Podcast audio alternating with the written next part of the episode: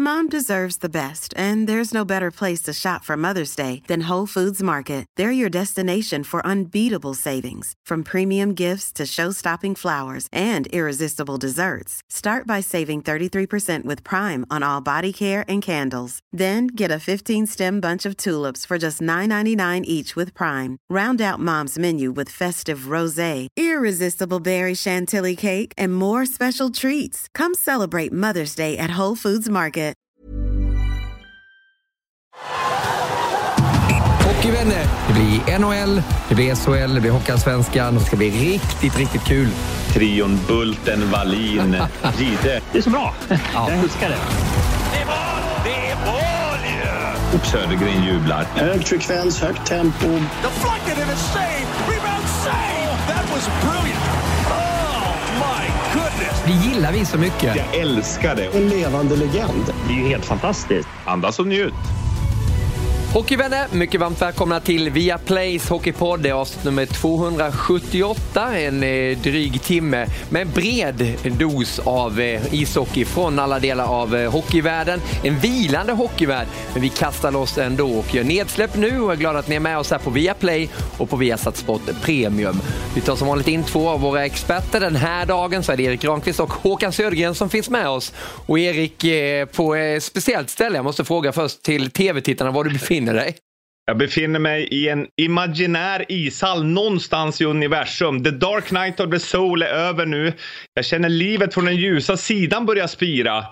Det är nära tror jag att NHL, att de får börja, svenskarna får börja packa väskorna nu och ge sig över mot Nordamerika. Att de drar igång camperna igen och att vi avslutar säsongen. Så NHL, Stanley Cup-kostymen är på och jag sitter som sagt i en ishall och njuter av doften. Ja, det är bra. Hoppas inte det är allt för kallt där inne. Det ser ut som att du kan behöva lite kyla dock med den där solbrännan. Du, du är inte värd mer sol där. Men ljuset på Håkan också ifrån Norge och Oslo. Och senaste Hockeynytt, Håkan. Vad förtäljer du?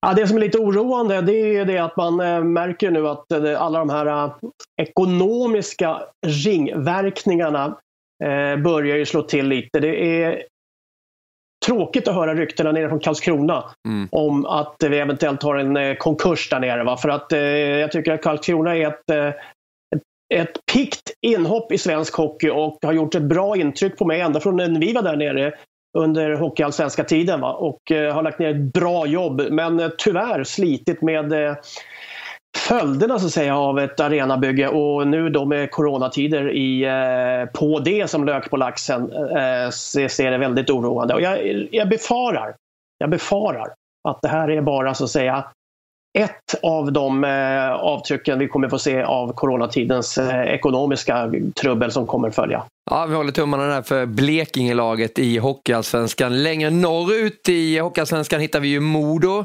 Eh, Jagar ju ny tränare efter Björn Hellkvist. Vi har ju följt det här i våran eh, hockeypodd. Det blev ju Leksand för honom. Vem tar över i Modo? Vad har du hört Erik? Jag har hört att de, eh, Glader och gänget där uppe, sportchefen, ska ha is i magen. De säger själva att de vill ha en head coach med auktoritet. Men med en väldigt hög social kompetens som ska leda den där staben och leda Modo förhoppningsvis upp i finrummet igen i SHL nästa säsong. Så att det är ingen stress och de säger också att det inte blir Karlin som det ryktades om förra veckan.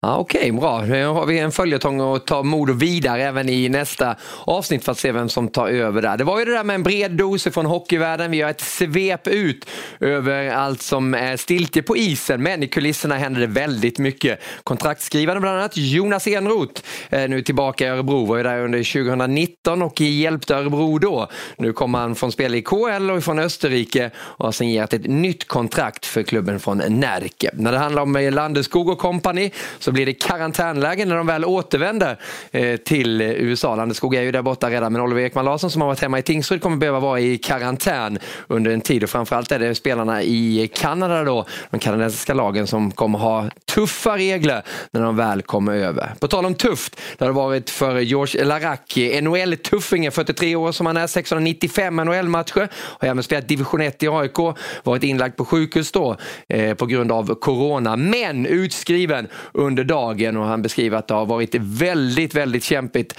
att slåss mot den här coronasjukdomen. Men skönt att Larac är bra och utskriven och vi hoppas att han piggar på sig ordentligt. Eh, vi fångar upp nyheten om Enrot, eh, Erik.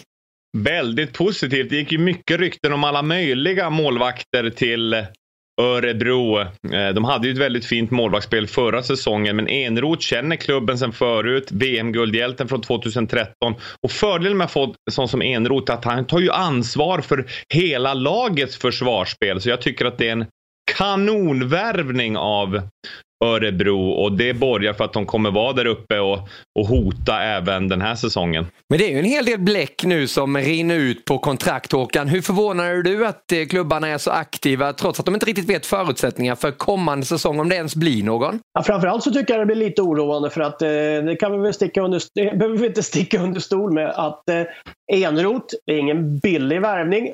skriver han på tre år också va? så att det är en avsevärd eh, ekonomisk satsning som man gör. Marcus Ljung till Linköping, Jönköping, eh, där också spekuleras i, i en eh, årslön på 3,6 miljoner.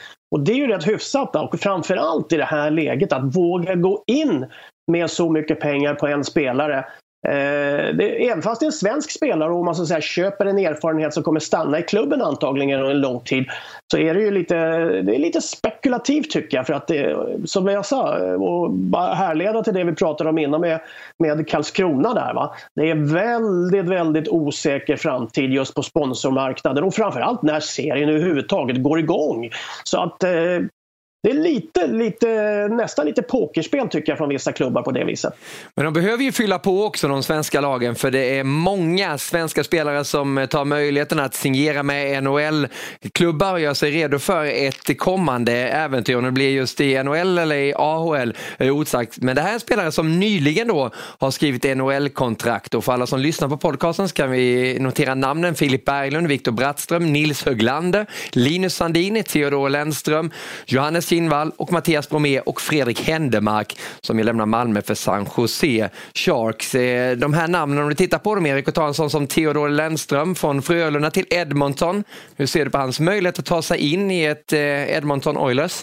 Goda möjligheter. Edmonton har inte haft det här riktiga djupet på backsidan. Joel Persson försökte ju slå sig in i fjol. Nu ryktas det att han kommer att spela i Växjö nästa säsong.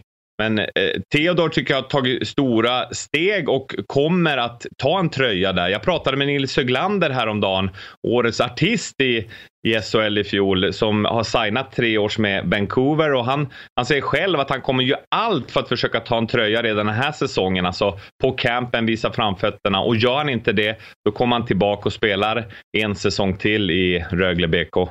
Men om man tar just Nils Höglander då, som ju är ett namn, ett aktat namn, många har stora förväntningar på honom. Hur tänker du kring hans möjligheter? Du har sett honom noggrant under junior-VM, Håkan, att direkt nästa säsong ta sig in i världens bästa hockeyliga? Ja, det blir en utmaning tror jag. Va? För att eh, Höglander är av den typen att han behöver lite tid, han behöver lite möjligheter. Han är ju lite chansspelare skulle jag vilja säga med en ex exceptionellt bra teknik och, och påhittighet, konstruktivitet. Va?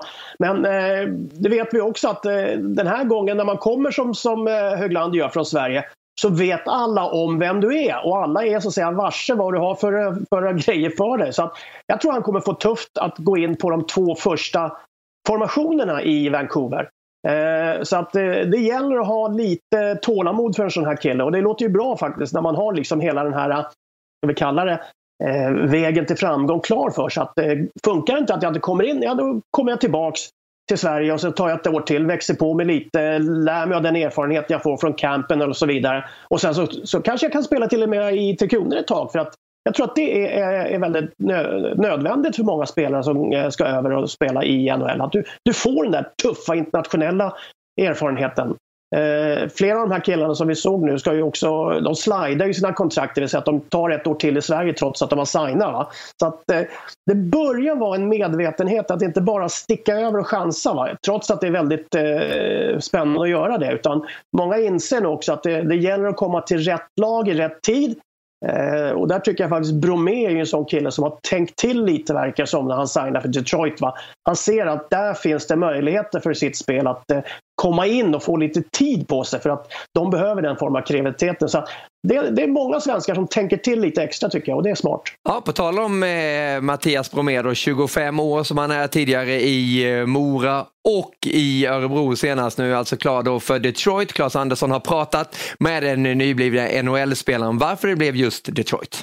Eh, först och främst så pratade jag med, med Iceman och även Kronvall och man förklarade lite hur, hur säsongen har varit. Eh, gått tungt för dem och de håller på att bygga om. Och de ser att det är en stor chans att jag får spela där och jag fick väldigt bra magkänsla eh, över allting som de har på gång i Detroit. Och jag, jag brukar ofta gå på min magkänsla och den kändes helt rätt den här gången så mitt beslut att välja Detroit eh, är jag väldigt stolt och väldigt glad över. Vad har de sagt eh, till dig eh, liksom, för att övertyga om att det är rätt val? Nej, men egentligen inget speciellt så. Det, de har bara förklarat hur, hur de ser på mig och vad de, vad de vill få ut av mig och vad de tror om mig. Eh, sen är det upp till mig att visa också att jag ska ha en plats. Eh, så jag åker över dit och, och ska göra mitt bästa för att knipa en plats. Det är väl så det är egentligen. Känner du att din spelstil kommer att passa sättet som Detroit vill spela? Ja, men det tror jag. Eh, det känns bra. Eh, jag tror att jag kommer kunna passa in väldigt bra där. Eh, Iceman gillar folk som jobbar otroligt hårt och, och det gör jag. Så eh, jag tror att det, att det kommer funka väldigt bra. Sen gäller det också att du, du ska ta för dig och visa att du håller på den nivån. Eh, men det får man visa när man väl kommer dit så får man se hur långt det räcker. Du hade ju en del anbud att eh, flytta över redan i, i fjol. Vad, vad är det som du känner att du är redo att ta klivet över nu?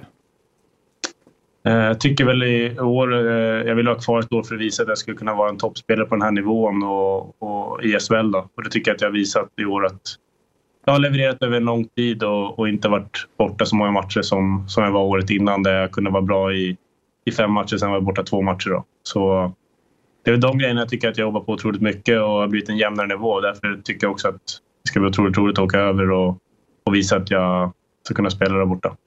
Vad är du mest spänd över, över att komma över till NHL? Eh, ja, först och främst blir det att flytta till ett annat land. Det är klart att det är speciellt också. Eh, men eh, det ska bli roligt att, att kampas med folk där borta som, som har spelat på den nivån väldigt länge och se var man står själv. Man vet ju inte riktigt hur man står sig mot dem. Så det är klart att det ska bli... Det är väl det som är det mest spännande i allt och visa att man kanske klarar av att spela på den nivån också. Du har varit med i Tre Kronor här nu på slutet, men om man tittar bakåt så har du verkligen tagit den, den långa vägen. Eh, till exempel när du var i, i Hockeyallsvenskan med Västerås och Asplöven. Trodde du då att du skulle spela i NHL?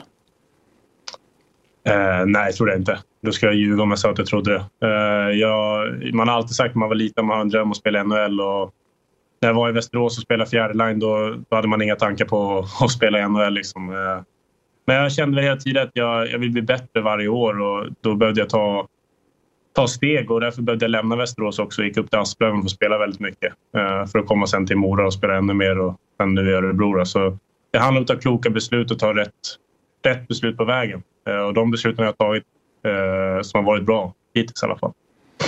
Det är också ganska bra för många unga spelare och, och, och, barn att se att man måste inte vara med i TV-pucken till exempel för att lyckas.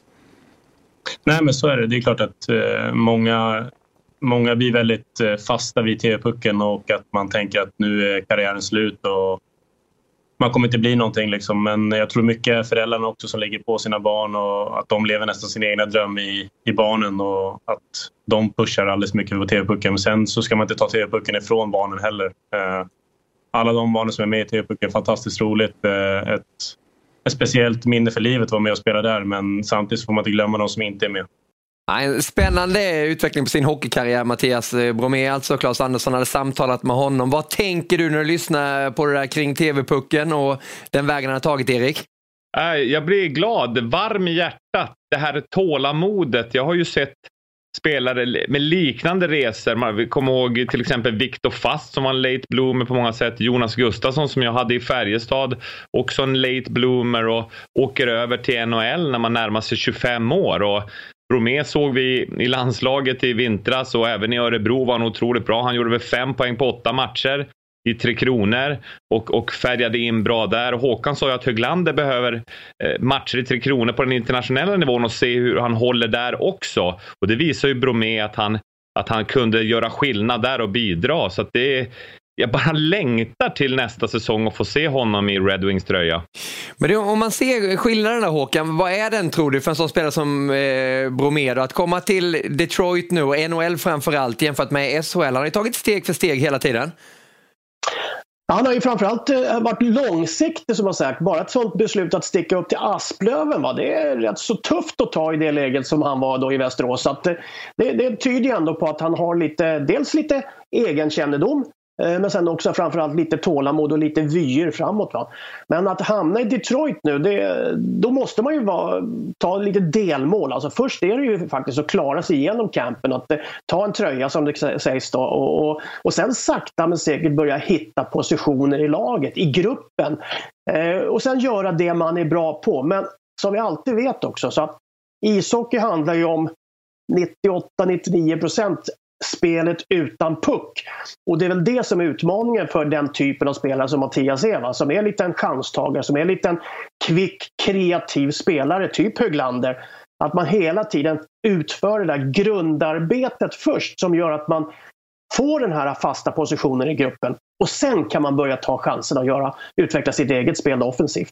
Ja, det är verkligen skillnad på de där karriärerna, Bromé och Nils Högland. Om vi glider tillbaka mot eh, trollkaren Högland igen. Vi måste ju reda ut vad var det som hände vid signeringen, Erik. Du känner ju Nils Höglander. Det såg ut som att han hade en sån här överstrykningspenna och signerat ett NHL-kontrakt med Vancouver. Får man göra det ens? Alltså är man en artist som Höglander då får man måla med alla penslar. Och det, är sån där, det ser ut som en agentpenna man kunde köpa på Hobbex när man var liten. Jag sa till honom att han får låna min sån här schweiziska penna nästa gång han ska signa sin förlängning med Vancouver. Men du såklart, med dina Nicke Nyfiken-ögon, du såg ju det direkt och började tweeta om det. Men du, hur stor fördel tror du Höglander kommer ha att han har Elias Pettersson där som verkligen har vuxit in i den där NHL-kostymen? Vad tror du om det Erik? Jättestor fördel och det vittnar ju många som åkt över att är det några svenskar som är delar av kärnan, Edler, Pettersson eh, och, och, och, även fler svenskar, Markström i målet och Louis får vi se vad som händer med honom. Men just att ha de här kärnspelarna som är stjärnor i laget också och som är väldigt fina, omtänksamma människor som värnar om laget så är det ju guld för en sån som Höglander att komma över till den underbart ljuvliga staden Vancouver måste jag säga. Jag var där eh, OS 2010 och det är en av mina absoluta favoritstäder i världen. Ja, den också alltså. ja, du, vi har ju med oss eh, Håkan också, du är pedagogisk. Håkan, på 30 sekunder om du skulle bara förklara det här, varför kontrakten skrivs nu och avtalet som har förlängts mellan NHL och Hockeyförbundet. Vad innebär det? Ja, det innebär för det första att eh, man får bättre betalt. Eh, det blir lite högre siffror. Det kan bli uppåt 340 000 dollar totalt för en spelare som, som fullföljer alla de här stegen. Eh, du får också betalt när en spelare blir draftad. Det är lite nytt från tidigare avtal. Eh, så ändrar man också den här fyraårsregeln där man betalar till de senaste fyra årens ställen killen har varit i. Alltså om du har varit i två år i, i två olika klubbar så delar man upp ersättningen. Den blir lite procentuellt lite annorlunda nu. Det är 20, 20, 20, 40 i procentsatser som delas ut efter de eh, senaste åren och 40 procent på den sista senaste klubben som spelaren var. Så att det är väl det och om det var pedagogiskt nog för att ni skulle förstå det, det får ni svara på själva. jo, till och med en eh, snål smålänning här förstod det där. Eh, pengar till klubbarna i Sverige, alltså välbehövliga sådana alltså. Och i NHL eh, så kommer det bli ännu fler blågula spelare. Och följ gärna NHL också. Har ju ett svenskt Twitterkonto, det är bara att gå in på NHL SV, alltså NHL Sverige, så kan ni ta del av väldigt mycket nostalgi som pumpas ut nu när NHL-spelet eh, har fryst inne. För det här är härligt att se med, med svenska ögon och hålla koll på Johan Hedberg bland annat. Man blir glad när man ser det här, Erik. Johan Hedberg, den eminenta backupen. Han gör sin patenterade, när han sträcker ut högerbenet och går ner i spagat och räddar där för New Jersey Devils. Niklas Lidström då med det där mäktiga slutspelet 2002. Vi kommer prata mer om det om en stund då, men det finns ju så mycket nostalgi som de har gjort där borta, de svenska spelarna och NHL Sverige fångar upp det där under högtryck nu på deras Twitterkonto. Så bara häng med och återupplev sådana här höjdpunkter som eh, kapten Lidström eh, fick ta emot bucklor och utmärka bemärkelse för Conn Smythe och mycket annat också. Eh, nostalgi, Håkan, kan man inte få för mycket av, eller hur?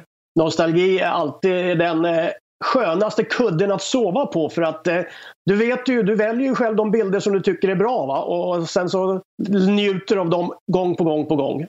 Ja, Peter Forsberg bland annat då med de här makalösa målen han har gjort. Då. Det var briljans i stort sett och varje gång Det är Lidström han snuvar ja, det är Lidas han tar. Det är, det är enda misstaget i Lidströms karriär får man säga, men vilket magiskt mål av Foppa. Ja, det är knappt man kan kalla det ett misstag, eller hur? Och sen då målet som Stanley Cup, eh, Henrik Zetterberg, det slutspelet han hade 2008, det var inte att leka med, eller hur Håkan? Nej, och för en gångs skull ska man väl säga fick han vara i huvudrollen. För att Eh, han är ju fortfarande så sett en kille som har liksom glidit under radarn egentligen. Inte gjort de stora orden, eh, kanske inte alltid varit en ledande spelare för han har haft andra att konkurrera med. Men eh, för en gångs skull så var han den egentligen som drog det här avgörande målet och fick vinna på rätt sätt. Fantastisk karriär som egentligen kanske har hamnat lite i skymundan, framförallt då från Lidas och andra svenskar i den generationen. Ja, han, eh, hur ser du där nere vid dig nu Erik i Ängelholm? Henrik Zetterberg, springer du på honom? Kungen från 2008? Jag träffade honom på golfbanan. Jag minns Jonas Gustafsson när han spelade, när de spelade ihop i Detroit och så Jonas att han hade en sån, en sån här eh, anläggning hemma. Man kunde spela hemma i huset hemma hos Emma och barnen. Man kunde gå de här finaste banorna i en sån här virtuell anläggning. Och nu så står han på ranchen här i, i Ängelholm, på Åkargården heter en av banorna han är medlem. Han är medlem i många banor här nere.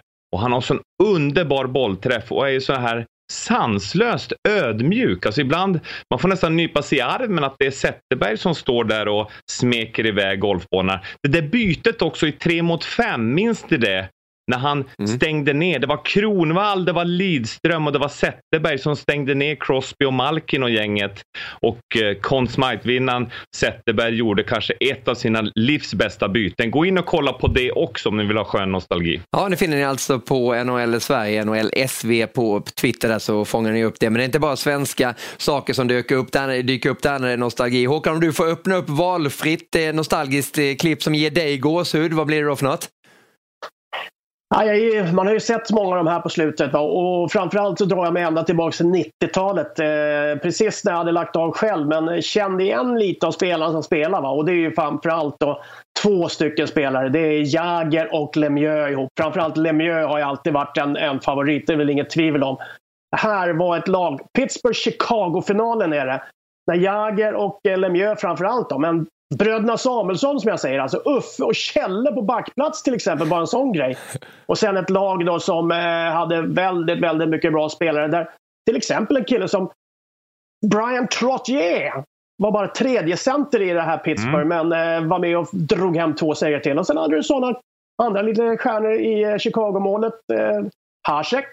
Eh, du hade några backar. Eh, Smith bland annat. Du hade väl eh, Kravchuk var bland annat det där. Du hade eh, JR, alltså eh, Ronick, Jeremy Ronick. Men eh, framförallt på den här tiden, det var tuff ishockey. Det var smällar som idag skulle rendera matchavstängningar som inte ens togs upp. Va? Och sen var det lite varianter också. Här var en lyckad sån att Lemieux, när han avgör första matchen i serien med 5-4 målet sitt. Så att eh, det här är en höjdarfinal som jag såg. 4-0 till matchen till Penguins. Mycket tack vare Lemieux som ledde laget sitt som vanligt. Är det det där bästa radarparet någonsin, Erik? Lemieux och Jagger? Magiska bilder vi såg här nyss. Ja, det är det. Det var fem utvisningar per byte för motståndarlaget som försökte haka sig i kapp dem. Det var i stort sett omöjligt. Gretzky Kurri har väl lite att säga om det. Eh, sen har vi ju Mike Bossy, Trottier bland annat, vilket eh, radarpar. Det finns ju några radarpar, men Jagr Lemieux, det är favoriter för mig också. Jag vet att Rickard Wallin älskar ju Lemieux mer än det mesta här i livet också. Ja, just det nostalgiska klipp. Härligt att återuppleva och ni gör det alltså på eh, NHL Sveriges eh, Twitterkonto bland annat. Och där kunde ni se Peter Forsberg, Niklas Lidström, Henrik Zetterberg. Men det finns så många andra svenskar som har varit över i NHL också. En del av dessa glömmer vi bort. Det är dags att minnas eh, tillbaka där också. Jonathan Lindqvist, hjälp oss med detta. I Sverige så är Hardy Åström känd som framgångsrik Tre Kronor och elitseriemålvakt med ett VM-silver och ett SM-guld med Södertälje som främsta bedrifter. Men Åström har också skrivit historia i NHL där han var en av de riktiga pionjärerna. Merparten av Åströms NHL-karriär kom under två säsonger med Colorado Rockies där han hade den sedermera kontroversiella tv-experten Don Cherry som tränare. Cherry har ofta rackat ner på Åström trots att han faktiskt valde att spela svensken 49 av 80 matcher den säsongen de gjorde tillsammans. Jag har aldrig sagt något dåligt ord om honom. Och han är en av de tränare jag har haft i min karriär. Mm. Och han är inte bland de topp tre, men han är inte även bland de sämsta heller. Inte. Mm. Och eh, han spelar med faktiskt 49 matcher av 80. Mm.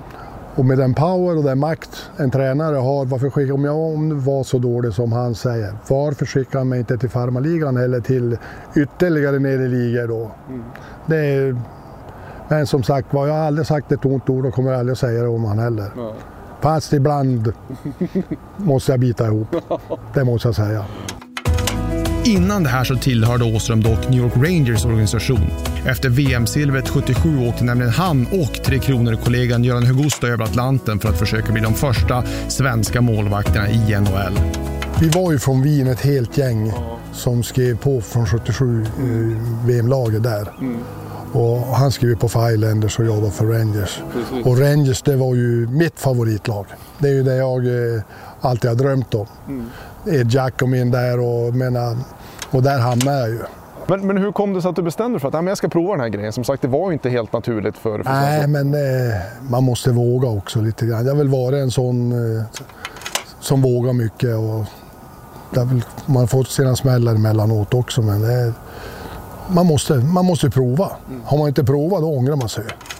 Hur var det att komma över som svensk på den här tiden? Då? Det var ju en annan, en annan syn på europeer då. Ja, det var ju, det var ju tufft. Det är inget snack om det. Utan vi var ju till exempel i, på campen var vi ju, om jag inte minns med åtta målisar. Och två skulle jag ha kvar i Rangers och två i farmaligan och resten skulle bara packa ihop. Mm. Och ja, det var ju inte så det bara naturligt att jag är given där, utan där fick du krigare. Vad fick du för bemötande av, av lagkompisen där? Var det, man hör ibland att folk tänkte att nu kommer européerna att ta våra jobb och sånt där. Kände du av något sånt eller? Ja, lite, lite grann kanske man kände av det. Jag kände som så att det räcker inte att vara lika bra som dem. Du måste vara bättre än den du krigar mot. Åström tillbringade merparten av säsongen i Rangers farmarlag New Haven och spelade starkt där. Och den 25 februari 1978 fick han chansen att debutera för New York borta mot Montreal i mytomspunna Forum där Rangers inte hade vunnit på sex år. Trots det så var Åström iskall inför debuten. Det går aldrig att beskriva. Det måste man uppleva underbar spänning. Överhuvudtaget många som Madison Square också var ju helt klockrent också men alltså Forum Boston Garden, de här små, de hade de här eh, hörnen som var riktigt eh, tajt, riktigt som ett ägg nästan var i zonen. Och, nej, det, de är gamla, eh, Chicagos gamla, är ju den som låg mitt ute i slummen där. Mm. Den är ju också en sån där som man har fått vara med och spela i. Så där. Plus nya Joe Arena. Som jag kände då kändes det ungefär som en vanlig match för mig. Men när man tänker tillbaka på det här, hur kunde jag tänka att det var en vanlig match? Men eh, ja, för jag var ju det man ser på när man åker runt, jag var ju rätt kaxig också. Men eh, det var väl en, ett sätt att peppa upp sig på. Enbart givet platsen han debuterade på så borde Åström kanske ha varit nervös, men det var så mycket mer än så som adderade press och gjorde hans lugn imponerande. Högusta hade fått göra ett inhopp för Islanders före det här, men Åström blev den första europeen någonsin att få starta en NHL-match den här kvällen. Och det mot ett Montreal-lag som var ett av ligans bästa någonsin. Canadiens vann den här säsongen sin tredje av totalt fyra raka Stanley Cup-titlar och mönstrade hela nio Hall of Famers i sin trupp och en tionde på tränarbänken i Scotty Bowman. Och ovanpå det så var de mitt uppe i en rekordsättande svit med 28 raka matcher utan förlust. Den kom dock till ända när de stötte på en debutant från Norrbotten som stoppade 29 puckar och ledde Rangers till en 6-3-seger. Därmed så blev Åström inte bara den första europeiska målvakten att starta en match utan även den första att noteras för en seger. Och det mot tuffast möjliga motstånd. En insats som för alltid kommer att vara inpräntad i historieböckerna. Det är som jag brukar säga, bäst när det gäller, det är det det handlar om. Jag var väl inte alltid så bra i serielunken men eh, när det gällde, samma som vi vann SM-guld, det är samma sak. Bäst när det gäller, det, det var mitt motto ungefär. För då var det ungefär som jag skärpte till mig lite mer.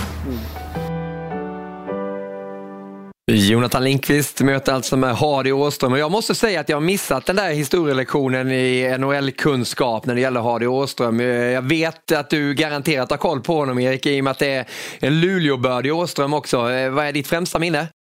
Norrbottningen, så jag är ju såklart eftersom jag spelar i Luleå själv och förhörde mig. Jag satt bredvid Stefan Jonsson i omklädningsrummet som vann SM-guld med just Hardy Åström så att jag har hört en del stories. Men just det här, den här generationens målvakter, Hardy Åström, vi har Pekka Lindmark, de var ju så otroligt bra när det gällde som mest. Däremot på träning ibland, det kunde du slinka in en och annan puck, var lite loja, men när det väl allt stod på spel, då var Hardy där. Så tyckte jag var coolt att han hade sitt namn Hardy på kepsen också. Ja, Håkan, du måste ju ha mött honom. Hur var det? Jag kan inte säga vad jag har mött honom. Jag mötte honom när han vann SM-guld. Jag behöver inte prata mer om det. Södertälje. Eh, men, ja, Södertälje.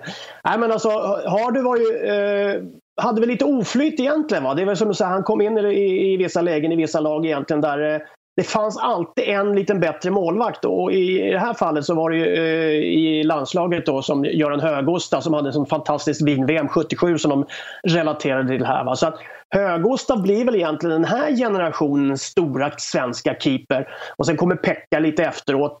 Eh, så att eh, Hardy hade väl liksom alltid var lite i skuggan va? men som du säger en sån här eh, matchvinnarkeeper som vissa dagar inte kanske alltid var i, i, så bra form. Men många gånger faktiskt så eh, fick han spika igen när han var riktigt, riktigt motiverad. Så att, eh, men en skön kille va, med alltid med lite glimt i ögat. ja, det verkar vara det och det är alltid kul att lära sig någonting nytt också. Och just när det gäller att ta sig över till andra sidan Atlanten så är det många svenskar som har gjort det och verkligen satt avtryck också. Erik, om du skulle ta fram de viktigaste svenskarna som eh, har gett Sverige det renommé de nu har när det gäller att spela i världens bästa hockeyliga hur skulle det se ut? Det här var en, en stor uppgift tyckte jag, men självklart så är det ju kungen, BJ, alltså Börje Salming som inte bara var en barriärbrytare, han var en murbräcka. Han gjorde sparkade in dörren för övriga svenskar. Stenhård! Tog hur mycket stryk som helst och var dominant. Alltså en komplett back som var otroligt skicklig offensiv också. Så han har varit enormt viktig och även Håkan Loob, den enda svensken som har vunnit eh, som vann Stanley Cup 89 med Calgary, men den enda svensken som har gjort 50 mål i NHL och var förebild för många av de här stjärnorna, Sund eller till exempel Peter Forsberg, som kommer senare på den här listan. Peter the Great, Peter Forsberg, i sina bästa stunder när han var skadefri så har man nästan aldrig sett en spelare dominera matcher som han gjorde. Helt otrolig hockeyspelare. Kombinerade teknik, finess och fysik på ett sätt vi nästan aldrig har skådat. Och sen har vi den bästa svensken genom alla tider meritmässigt. The Perfect Human, Niklas Lidström. På tal om förebild. Tänk hur många av den här svenska backundret som har haft nummer fem Lidström som sin idol. Och att han är med på den här topp fem listan är självklart. Liksom kungen av New York, Henrik Lundqvist. Sveriges bästa målvakt genom tiderna. Och han har ju nått ut utanför hockeyn med sin karisma. Men den här tävlingsinstinkten i målet gör ju att han på många sätt har varit en förebild som unga målvakter i generationer har sett upp till. Så när vi ser Markström och hela det här gänget som har kommit efter Lener så har de ju haft Henke som förebild. Och när jag gjorde listan Niklas så sa du ta ut tre stycken. Men jag, jag var lite fuskig där och tog ut fem. För att jag vill på något sätt göra som Steve Jobs gjorde i ett av sina sista tal. Connect the dots. Att se att de här Börje Salming, Håkan Loob, Foppa, Lidström, Lundqvist, alla de har blivit förebilder. Så de vi njuter av nu på Viaplay och för, nu är det paus, men snart, hoppningsvis snart igen. De har ju haft de här killarna som förebilder. Och så finns det ju en som borde ha varit med tycker Håkan och, och även jag delvis, Mats Sundin. Berätta om honom Håkan. ja, det är inte det faktiskt. Det tycker jag, tror alltid det. Ja, men jag, jag tycker att det, det, det, är lite som man, man glömmer, tyvärr. Eh, och det är eh, World Hockey Association. Alltså föregångaren eller kompletteringen till NHL där vi hade faktiskt ett antal svenskar som drog över och så också faktiskt sparkade in dörrar. Tommy Bergman ska vi komma ihåg. Det var en av de tuffaste svenska hockeyspelarna som lite, tycker jag också, tog liksom stöten för Salming när han kom in. lite. Och så Anders Hedberg, Ulf Lillpröjsan. Den Yeah. duon som spelade och fick då så att säga börja spela till exempel med, med Bobby Hall. Bara en sån grej att få spela med kanske en av de största hockeyspelarna i kanadensisk hockeyhistoria, NHLs hockeyhistoria. Det är sådana som också man tyvärr eh, tappar lite relationen till här men som man ska komma ihåg för de gjorde ett enormt jobb att eh, spräcka så att säga den här, eller bygga respekten för svenska ishockeyspelare. Men Håkan, just att inte Mats Sundin var med här nu. Erik eh, applicerar honom lite smått sådär på slutet också. Hur ser du på det? Nej, jag tänker säga jag sliter mitt hår och har gjort det länge nu. Nej, men det, det, Södern är ju eh, på något vänster. För, för mig som har eh, både levt med honom, eller byggt med och spelat med honom, så, Eh, så måste man säga det att han och framförallt Mats Näslund också, som är årskamrat med mig, eh, som tog två sådana stora hockeymetropoler som Toronto och Montreal och fortfarande är stora hjältar där. Va? Det, det också måste sättas i, i eh, en, en viss respekt på, på det sättet som de har eh, kommit in i de klubbarna och blivit så stora spelare. Eh, det är också något, något remarkabelt gjort alltså i, eh, i de här kanadensiska hockeyhuvudstäderna om vi får kalla dem bägge två. Då. Ja, vi kan räkna hur många namn som helst såklart. Eh, men du fick uppgifter med tre namn Erik, det blev fem och det är väl godkänt det. Det är ju över hundra svenskar som ju spelar i NHL i eh, dagsläget när ligan väl är igång då. Men den eh, kanske bästa av samtliga som har varit över med blågult pass, ja, det är ju Niklas Lidström som ju vann Stanley Cup fyra gånger och framförallt kanske han var som bäst 2002. Det är ju det stoppet vi tar nu i vår nostalgiska Stanley Cup-finalresa som vi ju åker tillsammans med Niklas Holmgren på.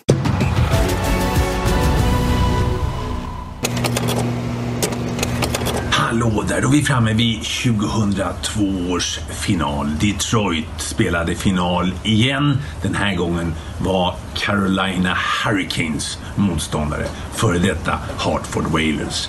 Carolina hade imponerat i slutspelet genom att eliminera tungviktslag som New Jersey Devils, Montreal Canadiens och Toronto Maple Leafs. Detroit hade i vanlig ordning tvingats till en riktigt tuff omgång mot eh, Colorado Avalanche, de regerande mästarna den här gången, för att nå final. De vann 4-3 matcher i, i konferensfinalen och var nog lite buckliga, lite tagna efter den eh, tuffa eh, matchserien. Förlorade första mötet mot eh, Carolina efter övertid, men sen vann de fyra raka matcher och finalen med, med 4-1.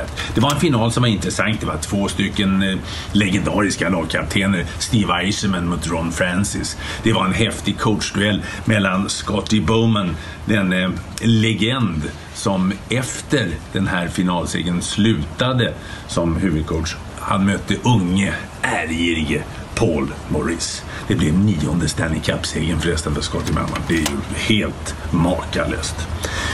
Vi ska gratulera Fredrik Olausson för han blev Stanley Cup-mästare för första gången. Veteranback var han då. Niklas Lidström och Thomas Holmström vann sina tredje eh, Stanley Cup. Och så fick Dominik Hasek, den tjeckiske målvaktsdemonen, äntligen vinna Stanley Cup. Det fick Steve Duchene också. Och Luke Robitaille och Chris Chelios vann sin andra Stanley Cup som 40-åring, 16 år innan han vunnit sin första med, eh, med Montreal Canadiens. Bara en, en sån sak. Och så tycker jag vi ska ägna oss lite åt Niklas Lidström.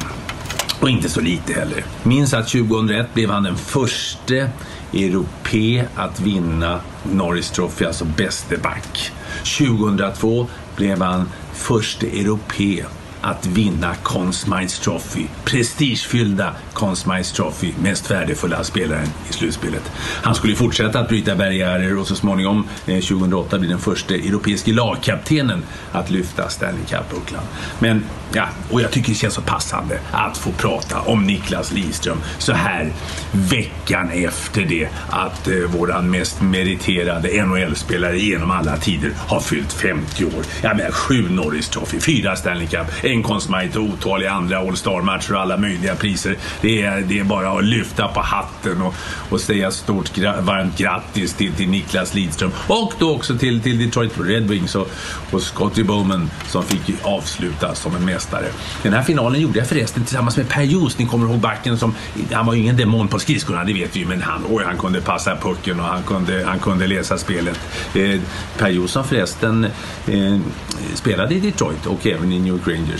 Farsa till Christian Just. Bara en sån sak. Grattis Niklas Lidström så här lite i efterskott och grattis Detroit Red Wings till segern då 2002. Ja, nya fingrar upp i luften när det gäller Detroit som ju hade en härlig tid där, vann ju även 2008. Men det kommer vi till senare och han var tyst och lågmäld där Niklas Holmgren. Vad det berodde på? Jo, de slipade och målade om golven där inne i lägenheten så han fick flytta ut på balkongen. Med full koll på NHL eh, såklart också. Vad minns du från det där året 2002, Erik? Ja, det var lite det här med, han var inne på att Hasek eh, fick komma efter att ha varit dominant i Buffalo och förde dem till final 99 mot Dallas. Men kunde inte ensam stoppa Dallas stjärnspäckade lag och att han fick vinna då och framförallt då att Lidas fick Conn Smythe som mest värdefull spelare i slutspelet för första gången en europé. Jag lyssnade på Luke Robertile häromdagen på en radiopodd eh, från USA eh, och han sa att det var nästan overkligt att komma in i det här stjärnspäckade laget. Han tänkte uh, kolla hur de här stjärnorna beter sig. Men han sa det, de största stjärnorna i laget, Lidström uh, med flera, de var Mom deserves the best, and there's no better place to shop for Mother's Day than Whole Foods Market. They're your destination for unbeatable savings, from premium gifts to show-stopping flowers and irresistible desserts. Start by saving 33% with Prime on all body care and candles. Then get a 15-stem bunch of tulips for just $9.99 each with Prime. Round out Mom's menu with festive rosé, irresistible berry chantilly cake, and more special treats. Come celebrate Mother's Day at Whole Foods Market. Alltid i gymmet. De förbereder sig alltid. Direkt han kom in förstod han att ja, här kommer jag få vara med och vinna Stanley Cup bara jag inte förstör för laget. Så det var ju innan lönetaket, superstjärna på superstjärna som radades upp där och lyfte bucklan. Ja, det är ju en hypotetisk fråga Håkan, men jag måste ändå slänga ur med den. Eh, det här eh, laget som de vann då, Detroit-cupen 2002. Har det funnits något bättre lag som har vunnit än det de hade där och då, Detroit? Och då pratar jag generellt sett. Inte bara Detroit. Ja, man, man, eh, man glömmer ju fort vad som säga. Montreal Canadiens hade ju en, en enastående segersvit på eh, 70-talet var det väl va? Eh, början på 60-70-talet. Eh, och de lagen är som sagt, de, de, är ju svåra att smälta men det var ju inte liksom den, den svulstiga ligan då på den sidan. Det var ju mindre antal lag och liknande som sagt. Så att, eh, men det här var ju ett fantastiskt lag och det är ju som du säger, va? det var ju ingen, ingen lönetaksera. Så att många klubbar som kom till slutspel och kände att de var slutspel, de lassar ju på. Och vid de senaste då, när de skulle för trade-sluten så drog de ju alltid in ett par storlirare som hade kontrakt som skulle gå ut eller liknande liknande för att pengar fanns det ju genom Illich-familjen i Detroit så att det, var inga problem på det viset. Så, att, så länge de inte behövde bry sig om någon, någon, eh, något lönetag så kunde ju de köpa in och förstärka laget. Eh, en liten fotnot bara, jag läste faktiskt häromdagen en, en liten grej om, om Scotty Bowman. Ni såg att han hade skridskor ja. på sig. Han var den första coach som har haft skridskorna på sig någon gång när han höll på att lyfta den här äh, bucklan. Och han höll ju på att rasa för att bucklan vägde ju så mycket, han var inte riktigt i, i fas där. Alltså. Men han rusade alltså in när det var 30 sekunder kvar. Materialen fick komma ut, sätta på skridskorna och så han kunde åka med ut när det var äh, prisutdelning. Då. Så att, äh, jag tror att han är den enda coachen som har eh, lyft pokalen med skridskor på fötterna. Ja, det är underbart. Det var ju där vi snodde idén när jag fick ha skridskor på mig och gjorde intervjuerna i Hockeyallsvenskan om ni minns det. 30 sekunder, det var ju gott om tid för att snöra på sig skridskor. Men du, om man drar på sig skridskorna och tar eh, nulägesperspektivet för Detroit, ett av ligans absolut sämsta lag. Hur är det möjligt att det har gått så illa för Detroit som det har gjort, Erik? Ja, vi har varit inne på det många gånger i NHL-studion. Det var att man så gärna ville förlänga den här sviten. Det, det stannar ju på 25 raka säsonger i slutspel. Niklas Lidström till exempel var ju med alla sina år i Detroit så spelade ju laget slutspel fenomenalt. Och så fortsätter de att trada bort framtid för nutid. Tog in free agents där vid, vid trade deadline så att man skulle ta sig till slutspel. Och det betalar man ju ett pris för i efterhand. Och sen har vi inte fått den utve utväxlingen på, på de tidigare draftvalen, första rundespelarna har ju inte blivit så bra. Den generation som kom efter Zetterberg och Kronvall och, och de som var stjärnor tidigare. Så, men med Iserman som är otroligt smart, som är en ikon i Detroit som kommer att ha tålamod. Vi pratar om Bromés tålamod. Nu kommer han dit och blir en av de spelarna som ska lära sig spela en smart hockey igen. Och det var det Detroit var ju mästare på tillsammans med Zetterberg och, och Iceman och hela det här gänget Lidström i, i spetsen. De spelar ju en så smart hockey med och utan puck och det måste de ju göra igen fast i det här nya spelet som är just nu 2020 i NHL. Så det kommer att bli bra, men fansen behöver tålamod. Det kommer ta några år innan Iceman får ordning på det här laget. Eh, Detroit misskött, Håkan? Nej, det tror jag inte man ska säga. Eh, däremot så, så, så, vet vi ju det liksom att framgång har ju ett pris nu för tiden. I Detroits fall så kanske de drog ut på det lite länge. Alltså det, när man tappar sådana backar som, eh, säg då Chelios, du tappade Fettesov, du tappade Lidström, du tappar Kronvall. Svårt att hitta den typen av spelare, den typen av karaktärer. Du tappar eh, eh, Zetterberg, du tappar Iceman eh, i och för sig lite längre stund. Du, du tappar eh, Datsjuk till exempel. Alltså, du har tappat så enormt stora karaktärsstarka, skickliga ishockeyspelare som har varit så dominanta. Draper, en annan typ av spelare som du inte hittar eh, den, den sorten av så ofta. Va? Så att, de har ju haft lite oflyt, de har tänkt och hoppats lite mer för att de skulle få framgångar med det de hade kvar. Och så har de hela tiden gått ett steg för långt i alla processer med alla de här spelarna. Och det är tyvärr så att då kostar det eh, i form av en 8-10 år kanske innan du har möjlighet att eh, få upp något liknande lag som kan vara konkurrerande med eh, på playoffplatser. Ja, då har de lite till att vänta på då publiken, den hockeykunniga publiken i Detroit innan det är slutspel. Det hade ju inte blivit det för dem den här säsongen heller och kommer inte bli det om ligan återupptas då. Men vi saknar ju slutspelet, det skulle ju vara igång nu. Två -hmm. andra som gör det definitivt är Rickard Wallin och Jonathan Lindqvist. Tjena Jonta! Du, eh, vi har ju kört det här ämnet eh, med att du preppar oss med lite ämnen som vi får reagera på och, och se vad vi tycker och tänker om med lite nytänk. Men som den bakåtsträvare jag är så sitter jag här och saknar slutspelshockey de här tiderna. Det är så himla tomt när det inte finns NHL-slutspel här i, eh, i maj som vi är inne i nu. Och minnas tillbaks lite grann. Alltså man ser ju de här klassiska så Colorado, Detroit och så men slutspelserierna som, som har tänt till lite extra är jag lite nyfiken på om du har någon sån där eh, som sticker ut för dig som har varit eh, allt det här hat, det har varit bra spelare, det har varit liksom det här som man inte kan gå och vänta på nästa match. Har du någon som, som hoppar ut om jag bara pressar dig på toppen av huvudet? Alltså, problemet är ju snarare att man ska välja en av alla bra som finns. Eh, jag tänkte ju spontant på såklart det första Crosby Crosby mötet 2009 när de gjorde hattrick båda två i match två. Den gick till match sju. Eh, Philadelphia eh, mot Pittsburgh de här åren också. När Philadelphia kom tillbaka mot, eh, mot Boston och vände underläge 0-3 matcher. Mycket Philadelphia. Jag gillar Claude Giroux. Det är lite min favoritslutspelsspelare. Och sen kanske det största, om vi ska prata finalserier, Vancouver-Boston 2011. Men den serie jag känner, om jag ska välja en så här, som jag hade velat uppleva och vara på plats på, som jag har hört så mycket om, som jag egentligen missade totalt, för då jobbade jag med hockey-VM eh, på plats i Minsk. var Det då. Eh, det var konferensfinalen mellan Chicago och LA Kings eh, 2014 eh, som gick till sju matcher och avgjordes i sadden där. Det är en sån här serie som många har sagt till mig att det är bland det bästa de har sett, om inte det bästa hockey de någonsin har sett. Så det är en serie som sticker ut för mig som eh, jag önskar att jag hade fått uppleva på plats. Eller, eller i alla fall kunna följa den mer än jag gjorde då. I och med att jag bara hade dagarna fulla med, med hockey-VM då. Du, eh, alltså Chicago, har inte de varit lite så underskattade i vad de har gjort? Inte bara med sina Stanley Cup eh, under de senaste 10-15 åren. Alltså, eh, jag tänker tillbaka lite grann när jag har minst tillbaka och försökt youtuba lite här. Alltså, man, man kommer ihåg Boston, Boston Vancouver som alltså slutspelets bästa serie. Men frågan är om inte Chicago Vancouver, när Vancouver då till slut lyckades slå Chicago var en sån här som verkar ha haft precis allt inklusive ett övertidsavgörande av Alex Burrows. Så, ja, dina kompisar, bröderna Sedin, i, i absolut hög form.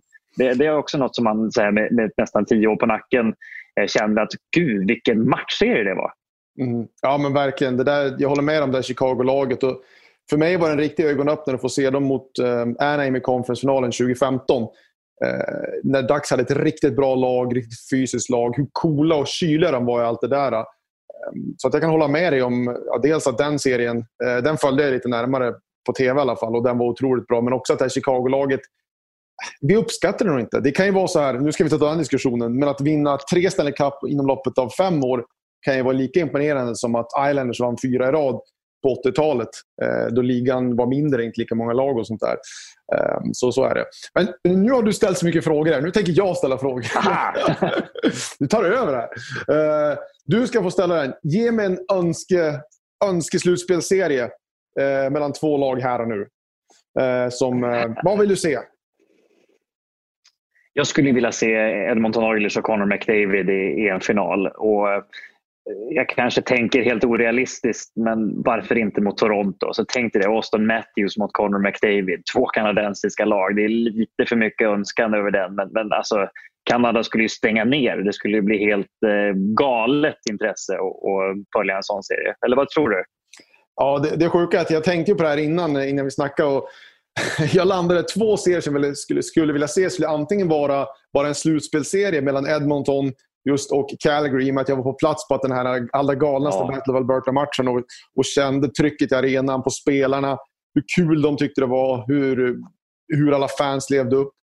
Och Det andra jag tänkte var att en sjukt cool finalserie vore ju Vancouver mot just Toronto. Eh, Toronto som inte har vunnit sedan 67, Vancouver som aldrig har vunnit. Två kanadensiska lag, såklart med den svenska touchen för oss och alla stjärnor. Där tror jag, om jag skulle få önska en finalserie, då skulle jag nog faktiskt säga Vancouver eh, Toronto. Fast Edmonton hade inte varit fyskam heller. Men vi vill ha en kanadensisk final alltså, det kan vi konstatera. Ja, vi är tydligen så Kanada-patriotiska. Det var så länge sedan ett kanadensiskt lag vann. Men eh, jag är också nyfiken på vad, vad Håkan och, och, Erik tycker om det här. Om det, det, finns något annat lag som vi glömmer bort som man kommer sitta om tio år och säga att det där var laget att slå. Han har en ny karriär framför sig, Rickard, programledaren Wallin där som eh, ledde det alldeles utmärkt då i samspråk med eh, vår NHL-reporter Jonathan Linkvist. Håkan, varför lyckas de inte bättre de kanadensiska lagen i slutspel och ens ta sig till slutspel? Det var någon säsong där när det var helt borta med inslag från mm. kanadensiska lag. Vad beror det på? Har inte vunnit sedan 1993, Montreal? Uh, ja, upp till en 7-8 år sedan egentligen, då, då handlade det ju mycket om ersättningar om, om eh, framförallt då, i, i förhållande till eh, businessen så att säga. Som de, eh, eh inte på det sättet som eh, amerikanerna kunde göra sig gällande. Fick inte tillräckligt mycket bra spelare för då var det ju många free agents som drog till USA istället för att de tjänade bättre stålar. Eh, men nu är det där annorlunda tycker jag och, och både Toronto faktiskt är ju på sakta men säkert på väg tillbaka och gör ju desperata försök här efter att hitta rätt eh, laguppställningar. Köper ju europeer och, och eh, allt möjligt nu för att komma ner i, i eh, just den här löne, lönetaksdiskussionen. Eh, så att jag kan tänka mig faktiskt att Toronto kan vara på gång, alltså komma tillbaka. Hittar de bara rätt backar och får till det lite där så kan de vara med. Jag skulle ju hemskt gärna vilja se en sån Original Six-final då, om vi ska dra det dit. Va? Med till exempel Toronto-Boston, Toronto-Chicago eller Toronto Rangers. Det skulle NHL-pamparna glädjas åt. Då skulle de få tittarsiffror. Ja, sannerligen då. Då får det vara på eh, östra sidan där först och främst och sen eh, ta sig till eh, finalen. Och det handlar ju mycket om det där Erik, men om du skulle ta en, en duell där som skulle slå gnista om och det behöver inte vara någonting med oh Canada utan det kan vara precis vad du vill, lite som Håkan var inne på. Ja, jag skulle vilja se många svenskar i en final. Jag skulle vilja se Toronto. De har inte vunnit sedan 67. Salming kom ju lite efter där, så han fick ju inte vara med och vinna då heller och inte Sundin heller, fast de var sådana superstjärnor i hockeyns mecka som det kallas då i konkurrens med Montreal. Men att få se Toronto med den store dansken Fredrik Andersen, med alla svenskar i laget, William Nylanders frånvändningar, Matthew Scott, ta sig an ett Nashville som får ordning på sitt försvarsspel, målvaktsspel. Jose Saros, 1,78 lång. Han är lika lång slash kort som jag, men han har ju fenomenal spelförståelse. Att se en sån final, då får du ett Nashville-lag. Vi älskade Nashville, Niklas, när du och jag var där och gjorde VM-krönikan. Håkan tycks också gilla Nashville mot ett Toronto. Men jag tror, som Håkan säger, att det bästa vi nog kan få se i den varan är en konferens historia genom Boston, Toronto igen och där har ju då Boston dragit längsta strået så många gånger.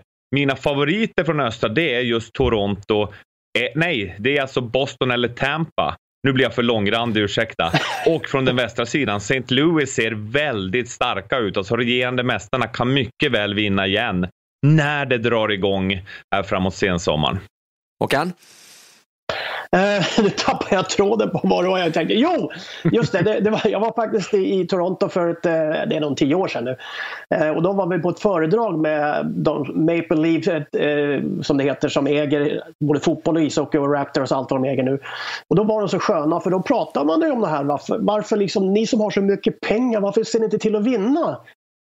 Och, och då, då var det en av killarna som var där och han var ju sån här businesskille då. Han var inte sportkille utan han sa då att eh, Eh, vi har cirka 3-4 årskort som vi kan sälja per år, sa han, eh, som kommer ut på marknaden. Eh, om vi nu vinner 40 matcher i år, eh, är tvungna att köpa in ännu mer spelare till nästa år, får vi mer publik då? Nej, det får ni ju inte. Nej. Så varför ska vi satsa mer då? då? För det var ju så att det här ja. var ju då, på den tiden så var ju alltså Eh, det här Maple Leaf-organisationen, då ägdes det, tror jag, jag tror att det var fackföreningen för lärare som var stora ägare i, i Ontario för dem. Och det var ju som sagt att det var ju pengarna som de förvaltade och som de genererade ut till stiftelsen som var viktigare än vad Toronto, hur många matcher de vann. Va? För de hade i alla fall ett eh, mycket bra överskott på de där segrarna. Det, det, är lite mer business än vad vi tror i det här fallet. Ja, verkligen. Men man såg ju på folket i Toronto när de vann. Det var ju basketen de vann där när det var fullt på gatorna. Så kan ju tänka dig om hockeyn hade vunnit också. Ja, det återstår att se. De har ju ett bra lag då. Eh, se om de har möjligheten att vinna den här säsongen eller om de får det nästa säsong när NHL drar igång igen. På tal om att vinna. Det är vinna som gäller för de här tävlingsinriktade NHL-spelarna. Jonathan Lindqvist har ju dragit igång via Plays Hockeyquiz vi har sett Gabriel Landeskog vinna en gång. Karl Hagelin en gång och förra veckan så vann ju Henrik Lundqvist. Nu är det dags för ny omgång och insatserna är höga såklart när det är veteranerna som tävlar i form av Henrik Sedin, Douglas Murray och Niklas Kronwall. Men innan vi börjar så har vi alltid en favorittippning bland deltagarna, vem de tror kommer att vinna. Så vem tror ni tar hem det här? No offense Dogge, men jag tror att Henke Sedin har haft alla rätt i skolan på alla prov genom alla tider. ja, det stämmer ju inte riktigt. Men det beror på vilka frågor det är. är, är det hockeyfrågor så kommer jag sist. ja, ty tyvärr så är det ju mest hockeyfrågor här. Ja, jag sätter mig själv sist, eh, Henke först. Otrolig press nu Henke alltså. Ja, är det, hockey, är det hockey så är jag inte så bra med. Det, vi får se. Mm. Ja, vi testar då. Eh, vi börjar med fråga ett här. Det här är en liten aktualitetskoll här, alltså hur mycket ni hänger med i, i NHL den här säsongen. Eh, ni har säkert koll på att Mika Zibanejad eh, har gjort flest mål och poäng av svenskarna den här vintern. Men vilken svensk har gjort flest assist den här säsongen? Oh. Mm. Ja. Hoppas klar vi, vi börjar med favoriten Sedin då. Henke, vad har du? Det går ju på gamla klassiker. Niklas Bäckström. Från Kronvall. Kan vi se? Elias Pettersson. Och från Douglas Murray så har vi... Ja, jag tror fan kronan ligger på kan meddela... Jag kan meddela att vi har fått eh, namnet på tvåan i assistligan, Niklas Bäckström, och trean, Elias Pettersson. Men mm. ingen hade Viktor Hedman, som har flest assist av svenskarna. Sådär ja. Tänk en liten koppling här. En, eh, en övikare och en backbjässe på samma gång här för att hålla ihop det. Nu släpper vi eh, aktuell hockey och går in på era karriärer. Fråga två. Ni tre är ju alla väldigt associerade med tre mycket framgångsrika klubbar. Och det är så att under Douglas år i, i San Jose, eh, alltså från eh, omstarten efter lockouten och fram till 12-13 när det blev tradad till Pittsburgh, så var Detroit, Vancouver och San Jose de poängmässigt bästa lagen i NHL totalt sett. Men min fråga är, vilket lag var fjärde bäst efter era tre lag under det här tidsspannet? Alltså mellan 05, 06 och 12, 13. Fan, det här var ju lite svårt alltså. Ja, det är poängen vet du. Börja med Douglas den här gången. Vad, vad har du för svar? Ja, jag kände att det måste vara någon i öst och jag valde mellan Pittsburgh och Boston, men det blev Boston. Vi ser Boston. Uh, vi tar Henrik. Ja, jag valde mellan samma lag, men jag valde Pittsburgh. Och från Kronwall så läser vi? Vi är på samma linje. Jajamän. Uh, orkar inte ens skriva hela laget. Men trots det så får du poäng, för Pittsburgh var helt rätt. Jag är sur där. Du var nosa på den, Dogge. Du vet, du vet att jag inte svarar fel med flit. Jag tippade ju på mig själv eh, sist. Det är sant. Ja. Du kan inte förlora det här. Antingen så vinner du eller så hade du rätt i tippningen. Okej, vi har ställning 1-1-0 inför fråga nummer tre. Eh, ni kommer från eh, två rätt anrika föreningar i svensk hockey här. Modo och Djurgården, ska jag kalla flera klubbar här hemma. Eh, som ligger väldigt bra till i maratontabellen. Alltså inspelade poäng i högsta ligan genom alla tider. Min fråga här är, och det närmast vinner här så vi får några poäng. Hur många lag är det mellan Djurgården och Modo i maratontabellen? Vad är det för fråga? Djurgården är tvåa och Modo är fyra. Då är det ett lag emellan. Närmast vinner, så någon får ju poäng. Den här har du grävt djupt för att hitta. Hörru. Ja, vi börjar med Kronwall då. Du sitter ju och ser butter du här nu. Så att... Tre lag Ja. emellan. Henke har... Fyra lag emellan. Åh, intressant. Det kommer bara bli ett rätt. Nej! Är körd! Och vi har, ja, vi har faktiskt fått rätt svar från surgubben i Detroit, Niklas Kronwall. Tre lag är helt rätt. Ja, det är bara tre. Jajamän. Så Djurgården ligger först. Vilka tre ligger emellan? Färjestad, Brynäs och Frölunda. Du har helt rätt. Djurgården är först. Fråga nummer fyra. Eh, Det finns ju olika sätt att bi- bidra till segrar. Till exempel genom att göra poäng, tackla eller täcka skott. Och ni tre är alla bland de bästa svenskarna någonsin i någon av de här disciplinerna. Och nu ska ni alltså ranka 1, 2, 3 efter högst antal gjorda under karriären. Henrik Sedins antal poäng, Niklas Kronvalls antal täckta skott och Douglas antal tacklingar. Oj, oj, oj. Kan jag fråga Krona hur många karriärmatcher han har? får du väl göra om man ser om man svarar eller inte. Det är upp till honom. 9, 9, vad har jag? 9.48 kanske? 9.47? Ish. Hur många täckta skott har man? Men Henke, hur många poäng har du gjort? 1400 typ? Eller? Nej, nej, nej. nej. 1200? Över 1000 poäng har du gjort. 341. Vi, alltså, vi ska alltså sätta siffra på vad alla har gjort? Nej, du ska sätta i ordning. I ordning bara? Henke, förklara. Kan du förklara? Henke, du som är lärare. Alltså, han måste ju ha haft... Hur många matcher spelar du Douglas? Jag var livrädd för att få den här frågan. Jag vet ju inte. Det är 500 någonting. 500 någonting. Ja. San Jose var de ju villiga att ge ut tacklingar, så därför hade vi åtminstone tre per match. Dogge, täckta skott. Nej, Douglas har tacklingar. Du är täckta skott. Jag har ju tacklingar. Jag förstår inte frågan. Vi får gå vidare. Pass. Skriv bara tre namn. Era tre namn i någon ordning. Jag får nog göra om. Du får ta in någon annan här. Jag vet inte ens vad jag svarar på. Här är mitt svar. Kronwall etta, Henke tvåa, Dogge trea. Okej. Och från Henke så läser vi? Samma. Okej, och från Douglas så läser vi? Jag har lite annorlunda. Jag har Krona, mig själv och sen Henke. Det var helt rätt. Kul att se. Starkt. Jag har skrivit ner ungefär vad alla hade totalen. Har du totalen där eller? Det har jag. Då kan vi, vi tar dem en för en, då ska vi se hur nära det var. Alltså, jag, tog, jag höftade jättemycket, men 1800, 1500, 1200 någonting. Ja, det var generöst. Det var 1400, eh, 1200 och eh, 1070. Ish. Nu rundar jag av här. Eh, men det spelar ingen roll. Du fick poäng. Då är förutsättningen inför den sista frågan att Henrik och Douglas har en poäng vardera. Niklas har två och vi har en närmast vinner. Så antingen får vi en kvittering eller så säkrar Niklas segern. Så det är otroligt dramatiskt. Ni var ju bra på väldigt mycket på hockeyplanen ni tre, men ingen av er var ju kända som någon större målskytt. tror jag vi kan vara överens om. Om man adderar era måltotaler från- era respektive sista tre säsonger i NHL Hur många mål gjorde ni tillsammans? Nio.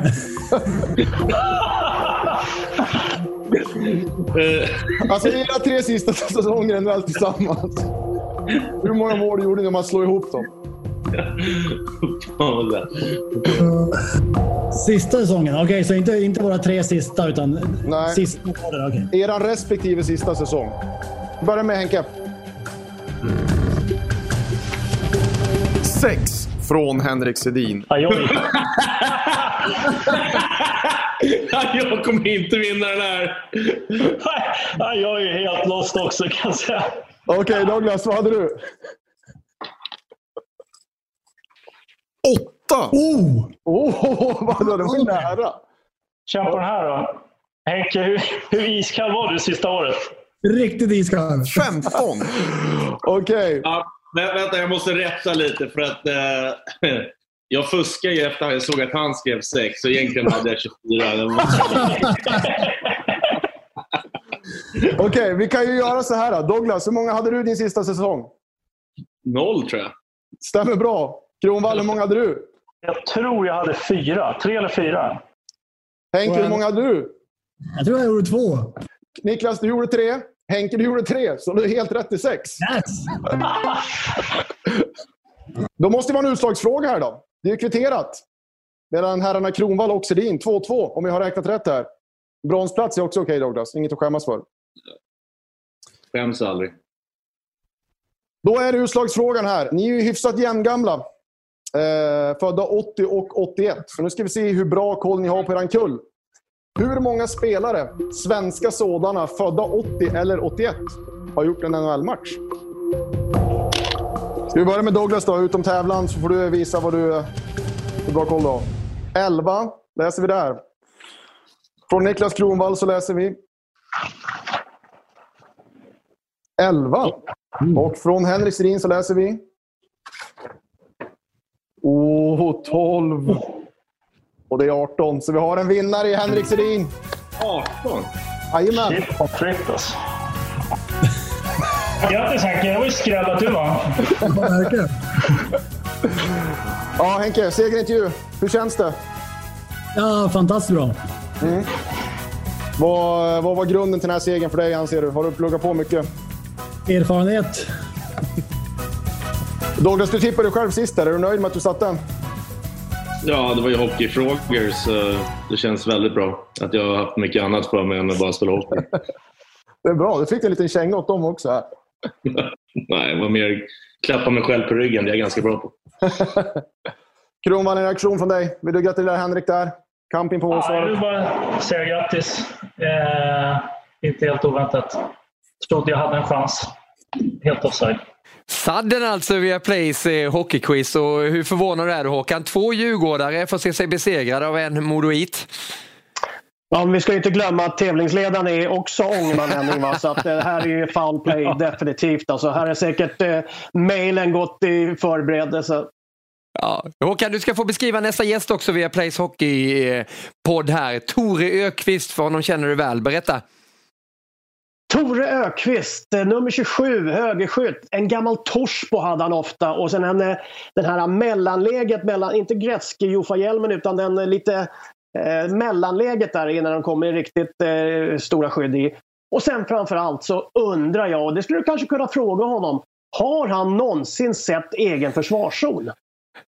Ja, det kommer från eh, nummer 22. Det finns en eh, härlig koppling mellan dessa båda herrar. Vi eh, anropade Tor Öqvist för att eh, kolla med honom var han är nu. Vi har den programpunkten i Viaplays hockeypodcast och framförallt vad kopplingen till hockeyn är i dagsläget för 62-åringen från Umeå.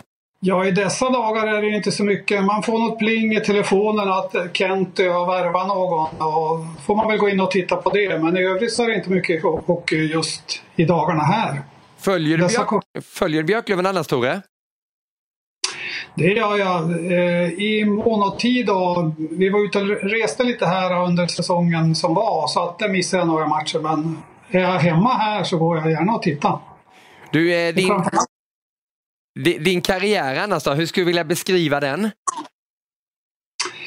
Ja, hur ska man beskriva sin karriär?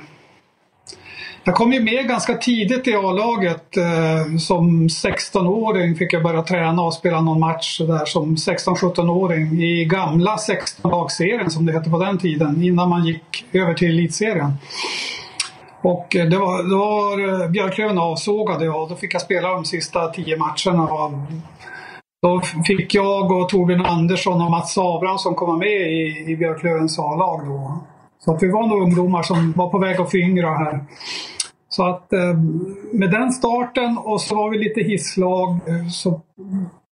Sen hade vi en väldigt trevlig period där på 80-talet när, det var mycket slutspel och finaler och på den tiden gick det ju bara fyra lag till slutspel. Ja precis och det gick ju hela vägen då 87 och det är ju sånt som fortfarande är väldigt klassiskt i hela hockeysverige. Det där guldet, eh, vad minns du av det?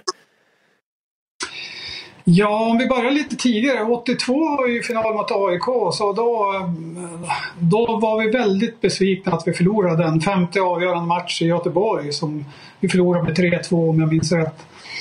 Eh, och det där satt sig hos oss allihop. Vi var väldigt besvikna att vi inte nådde fram den gången för vi tyckte vi hade så bra lag. Och vi kämpade på där under ett antal år på 80-talet och kom fram då till, till slut till guldet 87 och det kändes ju väldigt förlösande på något sätt. Eh, vi hade ju ett bra lag hela tiden där under 80-talet. Och det hade givetvis de andra lagen också så det var ju alltid kamp om guldet. Men den här gången så fick vi dra längsta strået i varje fall. Ja, beskriv det här laget lite, ta oss med in i guldlaget. Eh, det är ju väldigt många stora namn. LG Pettersson, Peter Sundström, Uffe Dahlén, Kalle Johansson, Göte Wärlital och listan är ju väldigt lång på stora namn där. Hur stjärnfyllt var det att vara med i det laget? Ja, men det, det är som du säger, det var väldigt stora spelare som, eh, om vi nu tar Kalle Johansson och Ulf Dahlén, två unga killar som nyligen hade kommit hit. Då. Och jag tror det var någon som sa det är ingen match att träna Björklöven, det är bara att öppna båsdörren. Det är bara landslagsspelare. Spelar man inte i Tre Kronor så spelar du i Vikingarna eller i pojklands juniorlandslaget. Så att alla kunde mycket hockey och var väldigt eh, duktiga spelare rakt igenom. Och tränare och ledare. Och vi hade fått ihop ett bra lag, ett bra team får man säga. Och i det där laget så var ju du den stora målskytten där också som skulle göra det. Men det hände någonting där i finalserien. Berätta! Ja, vi, jag tror vi började borta första i Karlstad och eh, jag tror vi förlorade med 2-1 eller någonting sånt där. Det var en ganska tajt jämn match. Eh, jag tror jag, jag tror jag gjorde 1-0 om jag minns rätt där. Men eh, den, eh, för att ta mig förbi backarna där så ryckte det till i ljumsken. så jag utgick sista delen av den matchen och inför hemmamatchen där så var man ju sugen på att spela. Det var ju final och allting så att dumt nog så tog man en spruta där som var lite kombinerad bedövning och annat och han bara spela två, tre byten så brände det till rejält och då slet jag sönder min ljumske så att den eh, gick sönder. Och eh, då kunde jag inte spela någonting mer i den finalen och det gjorde att året därpå blev det väldigt konstigt. Jag hade problem hela tiden. Så att eh, det var ett litet surt slut på min karriär tycker jag. Ja, det kan jag tänka dig, men du är ändå, ändå med i det där guldlaget som vann där 1987 och en fantastisk karriär. Var ju som sagt en notorisk målskytt också. Hur nära var det att det blev NHL för dig Tore? Jag ska väl inte säga att det var nära. Det, jag fick ett par förfrågningar. Vi hade en ledare här, Eje Johansson, som ringde mig och ville att jag skulle åka över på någon camp i Calgary och det var i samband med att vi fick eh, vårt andra barn som då var lite sjukt och låg på mm, lasarettet så att vi pendlade däremellan och i det, i det läget så var det absolut inte intressant. Sen fick jag någon fråga angående Edmonton också. Men eh, i det läget så kände vi att nej, men jag trivdes bra hemma, jag trivdes bra i Björklöven och så att eh, jag blev kvar här. Ja, vad, vad betyder Björklöven för dig egentligen? Du var ju faktiskt en säsong i Luleå också, eller hur? Ja, det var jag. Det blev lite strul där ett år inför kontraktsförhandlingarna och, och eh, jag spelade med Luleå en säsong. Sen ville eh, Björklöven att jag skulle komma tillbaka. Så att eh, så blev det. Det blev bara ett år i Luleå, men det gick väldigt bra där så att eh, jag tror jag vann skytteligan i elitserien det året. Och Luleå spelade en positiv hockey så vi märktes ju ganska mycket och det gick bra för mig. Så att då var det enkelt att flytta hem och bygga hus. Ja, jag kan tänka mig det. Men du, när man går igenom din karriär så är det inga VM-turneringar när det gäller med Tre Kronor. Varför blev det inte mer landslaget för dig med just Tre Kronor? Eh, jag var ju med i något som kallades eh, V65-satsningen i början på 80-talet. Och eh, då tränade vi, om jag spelade match i Karlstad på söndagen, då samlades vi på Hovet och tränade måndag, tisdag tror jag det var. Så att jag var med en hel säsong där och satsade på och var med i för-VM i Göteborg och ville spela det VMet men då bröt jag tummen precis. Så då, då kunde jag inte vara med det året jag satsade. Sen fick jag ett antal år efteråt några förfrågningar och, och, och, det var då i samband då med den dotter som föddes här och eh, var lite sjuk. Och så var det vid andra tillfällen som inte stämde in. Jag skulle få en husleverans en gång. Jag skulle, när de ville att jag skulle komma på i Svetsia turneringen tror jag det var. Så att eh, jag var ju med och spelade i Svetsia en gång och eh, var ju med vid några landskamper både i Västerås och i Stockholm och så här. Och tänkte ju satsa några gånger men några gånger tackade jag nej. Och det, var, det blev väl för mycket också så att jag fick väl inte tillräckligt många frågor där på slutet. Nej, jag kan tänka mig en eh, speciell karriär där. Det är ju synonymt för oss som är uppvuxna också, Tor Ökvist och alla bara wow, skiner upp sådär. Får du skriva autografer fortfarande? Ja, det hände ju faktiskt eh, bara här igår att jag fick ett, eh, ett mess från en kille i Örebro och fick skicka en autograf till han. Och ja, det händer någon gång om sänder man får något brev eller något telefonsamtal. Så att det verkar, de verkar inte glömma bort den trots att det är En gång skyttekung, alltid skyttekung. Avslutningsvis Tor, en fråga som jag velat ställa väldigt länge. Vem var egentligen den bästa rightaren av dig och Håkan Södergren? Ja, om du frågar Håkan så tror jag att han vet det. Så att, eh, Håkan och jag mötte, han var ju, vi möttes ofta vid teckningarna. Han, stod, han var en liten lurig kille, ja, men en trevlig kille i varje fall. Sen eh, hade väl han kanske lite mer meriter på sin lista. Men jag tror att han gjorde inte lika många mål som jag. Han hade inte lika bra handledare. ja, det är underbart. Du får sista ordet där. Håkan dyker upp här i podcasten också. Jag är med i det här avsnittet. Tack så jättemycket Tor och ta hand om dig under dessa speciella omständigheter som är med under Corona och kul att se dig. Ja men tack detsamma till er och ha en trevlig kväll. Det ska vi ha. Tack så mycket. Tore Ökvist alltså. Nostalgiskt att prata med honom, nummer 27 och det var ju alltid när man lyssnar på Radiosporten. Mål uppifrån Umeå så var det ju Tore Ökvist som gjorde det där målet. Vad svarar du på det där Håkan? Han var ju definitivt en, en, en, större sniper än vad jag var. För att eh, just den här kvickheten från blå linjen och in, det var, där var han snäppet värre än mig. Va? Men eh, jag kanske var i de andra två zonerna lite oftare än vad han var också som sagt. Så att, eh, sen hade inte jag den där tipphooken. Han hade riktigt, riktigt tipphook på sin torspo där. Så att jag var lite mera allround, får jag får väl kalla det. I riktigt minne av på 500 Tors på 500 med lite tipp. När jag kom upp till Luleå, jag kom upp fyra år efter Tore hade show. Det var ju elitseriens bästa spelare säsongen 84-85 där Halle Luleå. Han gjorde 48 poäng på 35 matcher. Jag frågade Strömvall och Lasse Linger och de här killarna, vad var hans eh, styrka? Och det var att han trodde att han skulle göra mål på varenda skott. Så att han, han vallade ju in bakifrån målet till knävecken på målvakterna. Varenda skott han tog trodde han att det skulle gå in i mål. Till och med när han drömde på nätterna så en gång gick pucken i stolpen, men då berättade han att den gick stolpe in då också. Så han hade otroligt självförtroende alltså som, som sniper. Ja, Tor Öqvist alltså, vad är det nu? Och han befinner sig i sitt sommarhus, alltså ett par mil från Umeå. Den gamle skyttekungen som vann SM-guld med Björklöven 1987 alltså. På den tiden fanns ju inte sociala medier. Då fick man dyka upp på Radiosporten och i Sportspegeln på söndagar. Men numera så syns ju spelarna flitigt och de aktiverar sig trots den här coronaepidemin som eh, är och härjar runt om i världen. Och Erik, du har koll på dem. Panarin, han håller på att måla men han gör det hockeymässigt, eller hur? Ja, vi brukar skämta att du och jag försöker bli handyman och här visar ju Panarin att man ska ha en atletisk ställning. Han har bara överkropp och jag ser ut som dig i kroppen Niklas. Du som är, Oj. tränar på fint nu. Och så visar han hur han gör i powerplay. Han pratar ju på ryska här men jag har fått det översatt. Och det är hans powerplay-skott då när Zibanejad matar över till den ryska artisten. Och sen, oj oj oj, det är lite UFC också. Det är ju helgen på Viaplay, lördag till söndag. Han kör lite sparkar upp i taket, Panarin. Mycket fin form på, på ryssen. Och sen har det varit tv-spel också. Det är ordentliga prestigematcher. Filip Forsberg bland annat. Ja, Filip Forsberg, Nashville mot JT Comfer i Colorado, så är de sig själva. Så det är Colorado mot Nashville. Det är heta matcher och ja, där gjorde Comfer gjorde ett mål.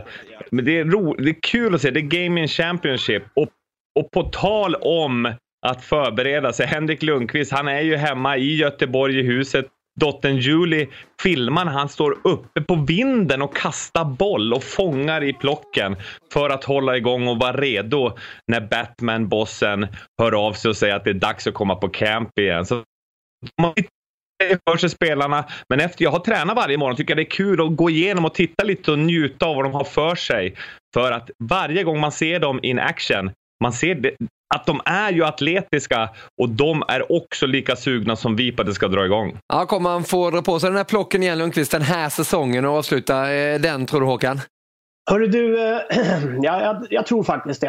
Eh, det kommer att dröja en tag till antagligen men eh, alla tecken i skyn tyder på det och det är då business-skyn skulle jag vilja säga. För att eh, Vissa lag har ju då avtal med sina lokala tv-kanaler att de måste visa ett visst antal matcher annars så får de inte ersättningar och liknande. Och därför tror jag också att in i det längsta kommer man vänta till eh, att köra den här säsongen färdig och sen ett slutspel. Och jag har sett eh, lite spekulationer på att man till och med ska vänta ända till december på att starta nästa säsong. Så att den här säsongen kommer nog slutföras, det tror jag. Frågan är bara när. Ja, sannoliken. Och vi ska slutföra den här eh, Viaplays Hockeypodden också på Viaplay och Viasat Sport Premium som vanligt på tisdagar. Det här var avsnitt nummer 278 och vi tackar våra herrar där. Erik får eh, lämna den där ishallen som du befinner dig i och åka så att du inte får den där kristallkronan i huvudet sen när du lämnar din paradvåning i Oslo. Trevligt har det varit. Hoppas ni tycker det där ute också. Jag är jätteglad att ni lyssnar på den här podcasten som har funnits eh, i eten sedan 2012. Glöm inte bort på torsdag nu. Då är det Viaplay Sport Live fotbollsspecial och sen via Play Sport Live på fredag också. Starttid 18.00 och så blir det Premier League-studion Retro på lördag. Det är så vi jobbar och kom ihåg där ute, det är en för alla och alla för en. Ha nu en härlig vecka.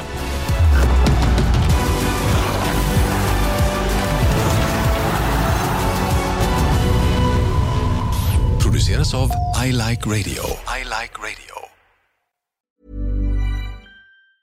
Mom deserves the best, and there's no better place to shop for Mother's Day than Whole Foods Market. They're your destination for unbeatable savings, from premium gifts to show-stopping flowers and irresistible desserts. Start by saving 33% with Prime on all body care and candles. Then get a 15-stem bunch of tulips for just $9.99 each with Prime. Round out Mom's menu with festive rosé, irresistible berry chantilly cake, and more special treats. Come celebrate Mother's Day at Whole Foods Market.